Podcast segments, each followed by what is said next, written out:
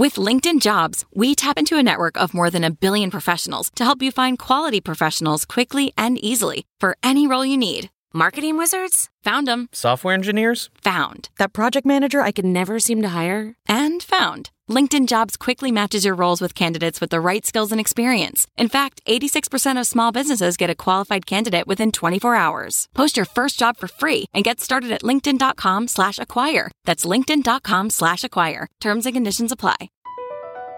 BP added more than $70 billion to the U.S. economy in 2022 by making investments from coast to coast. Investments like building charging hubs for fleets of electric buses in California and starting up new infrastructure in the Gulf of Mexico. It's and, not or. See what doing both means for energy nationwide at bp.com slash investing in America.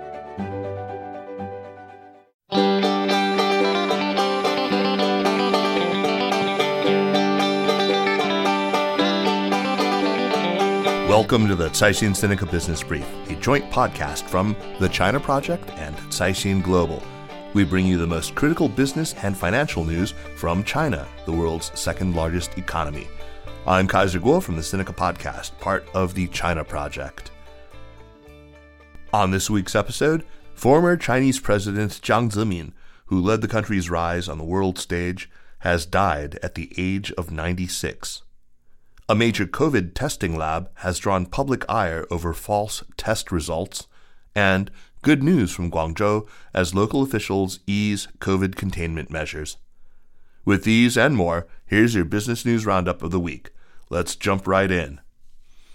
Former Chinese President Jiang Zemin died Wednesday in Shanghai due to multiple organ failure while suffering from leukemia. Born in August 1926, Jiang served as China's president from 1993 to 2003 and as general secretary of the Chinese Communist Party from 1989 to 2002.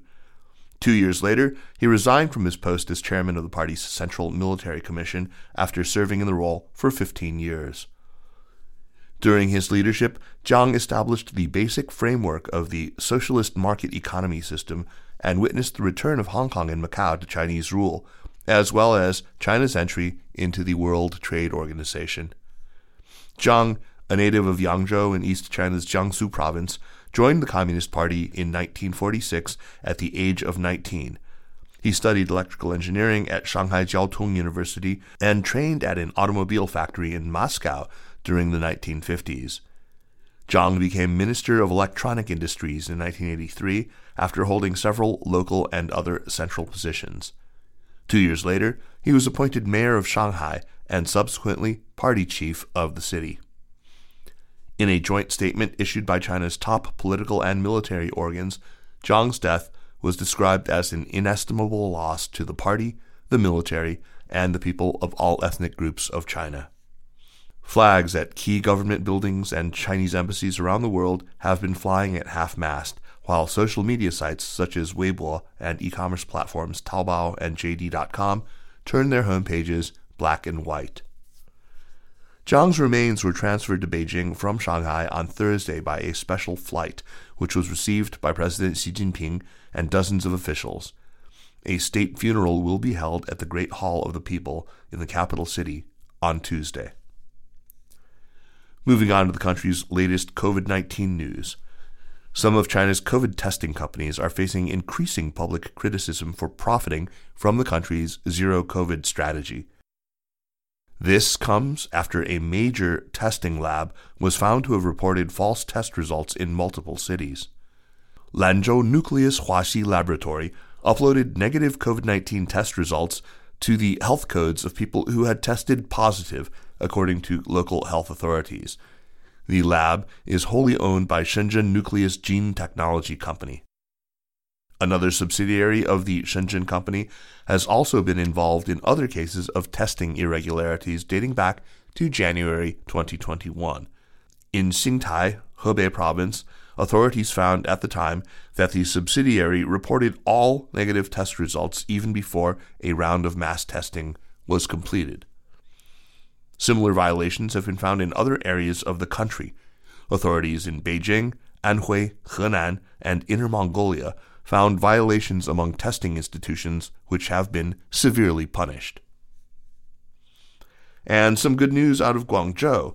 Life is gradually returning to normal in the trade and manufacturing hub after it suffered one of the worst COVID 19 outbreaks in China's recent spike in virus infections.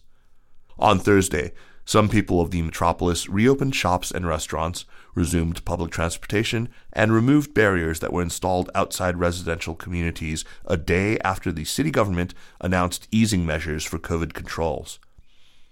Guangzhou, which is home to nearly 19 million people, will stop mass testing and instead apply varied testing requirements for people with different levels of risk exposure, according to city officials. Certain close contacts of COVID patients are also allowed to isolate at home instead of going to centralized quarantine sites. Guangzhou included, some cities are taking the lead in China's recent pivot from the stringent zero COVID policy, despite reporting thousands of daily new cases. In early November, the central government issued 20 measures aimed at optimizing the country's COVID response, and among them was discouraging unnecessary and arbitrary mass testing. As local governments weigh and adopt more targeted COVID control measures, some market observers are also signaling optimism. Hu Yifan, a UBS economist, predicted that China will fully lift its COVID restrictions in the third quarter of 2023, which will lead to a dramatic economic rebound. The estimate echoes a forecast by Bloomberg economists who offered a similar view, estimating that the country will fully reopen by mid 2023. That means there will be no lockdowns and global travelers will be allowed to enter the country freely. However, there are still some challenges to reopening, mainly in consumption and production, Hu said.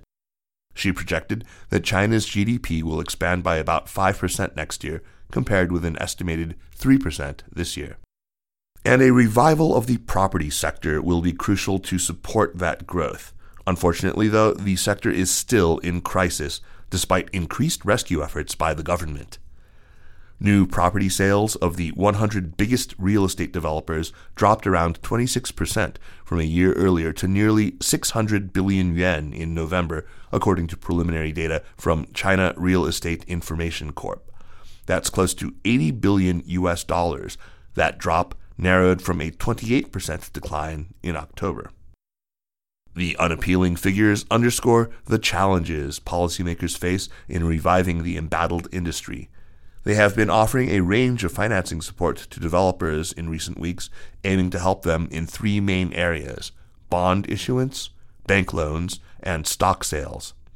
And there's the RRR required reserve ratio cut announced last Friday that could prompt banks to drop the five year plus loan prime rate, a reference for mortgages, to help boost home buying demand. But the measures have mostly been benefiting state owned and quality private developers, while their smaller or at risk rivals are still out in the cold. Some large companies can easily get financing even without policy support, which implies that policymakers are trying to prevent the property sector's credit risk from spreading to top players and restore investor confidence in them. As such, a sustained recovery of the sector is yet to be seen. Let's turn now to this show's co-producer and Caixin Global reporter Kelsey Cheng, who joins for a deeper dive into a big story from the week. Great to see you, Kelsey. Hello, Kaiser. Thank you so much. It's great to be here. So, I've got you here to talk about some good news for many Chinese individuals who may be looking for more retirement wealth building options. That's right, Kaiser. China officially kicked off its long awaited personal pension scheme a week ago on November 25th, when it designated three dozen cities and regions for the first phase of the rollout. Individuals in Beijing, Shanghai, uh, Guangzhou, Xi'an, Chengdu, and 31 other areas can start setting up private pension accounts, making contributions, and buying retirement saving products. It really is a milestone for the country's rather meager personal pension market. You described the local pension markets just now as meager. Can you explain how that's the case and, and why? Well, China runs a three pillar pension system. The first is the state run basic pension insurance system, and the second, employer sponsored annuities. And the two pillars hold almost all of the pension funds. While the cumulative balance of funds in the state run first pillar totaled more than 6 trillion yuan, that's about 830 billion US dollars, in March, the dominant part of the pillar, which is made up of urban employee pensions, is expected to run out of money as soon as 2035, according to a state backed think tank. The situation doesn't look good based on those stats, and that's partly because China has a rapidly aging population. The proportion of people aged 60 and older among the country's 1.4 billion people is expected to grow to about a third over the next decade or so, from about a fifth now. Meanwhile, the second pillar reached 4.5 trillion yuan as of March, but it just covers 72 million employees, according to government data. The third pillar, which is the personal pensions that we're focusing on today, accounted for less than 1% of the country's total pension funds in 2021. By comparison, the ratio in the US was nearly 40%. So we can see why it needs shoring up and why policy support is likely to see a very rapid expansion of the third pillar. So, what are the government's plans to develop the country's personal pension sector? And how is it trying to encourage more people to participate? The State Council released a framework in April to develop the sector. Final rules governing the scheme have been rolled out over the past few weeks by top financial regulators to flesh out that framework, covering issues including the participation of commercial banks, wealth management companies, mutual funds, and insurance firms. So, under the program, people can get tax deductions on their annual contribution of up to 12,000 yuan paid into a private pension account. Also, income tax will not be levied on any investment gains, and the actual tax rate on any withdrawals from the pension account will be 3%. That's lower than the 7.5% in a pilot pension insurance program. Private pension investment products include deposits, pension target funds, commercial pension insurance, and wealth management products. And from what analysts are saying, the market is expected to take shape very quickly. Huachuang Securities predicts that funds in individual pension accounts could reach 3.4 trillion yuan, or 468 billion US dollars by 2031. Kelsey, that's literally a multi billion dollar opportunity. So, how are financial institutions getting ready for that? You got that right, Kaiser. And yes, financial institutions, especially banks, had already scrambled to get ready even before China fired the starting gun on the scheme last week. Since April, after the framework was announced, a number of banks had been offering pension promotions and added related features to their mobile apps, including allowing customers to deposit funds in preparation for when the system goes live. This is because each person can only open one private pension capital account, which means that once a customer is signed up, a bank could lock them in for many profitable years. Overall, banks, mutual fund firms, and insurers will each have to play to their strengths as competition is likely to be really fierce in this major battleground. Analysts say that banks' account opening services and large customer bases will give them a head start, while mutual fund firms' asset management experience could help them design long term oriented products. Insurance companies, meanwhile, are used to the kind of long term thinking that characterizes pension investments. And I believe that developing the country's third pillar goes beyond giving Chinese families more retirement wealth building options. Is that right? Yes, that's right, Kaiser. As more Chinese families increasingly look outside real estate as the property market slows, the government backed personal pension program is expected to boost China's capital market. Some analysts believe that more than 1 trillion yuan or 137 billion US dollars of personal pension funds could be drawn to the stock market alone by 2031. All right. Thank you so much for sharing all that with us today, Kelsey, and uh, hope to see you again soon. It's been a pleasure, Kaiser. Thank you very much. And that's it for this week. Thanks for listening. The Caixin Sinica Business Brief is produced by Kaiser Kuo and Kelsey Cheng, Lin Jinbing, Jonathan Breen, and Zizan Wang at Caixin Global. Special thanks to Li Xin of Caixin Global. Thanks to Spring and Autumn for the music. Check out some of the other great podcasts on the Sinica Network, like the amazing China in Africa podcast and China Corner Office. And for daily news and views, make sure to subscribe to Access from the China Project. Again, thanks for listening, and we will see you next week. Take care.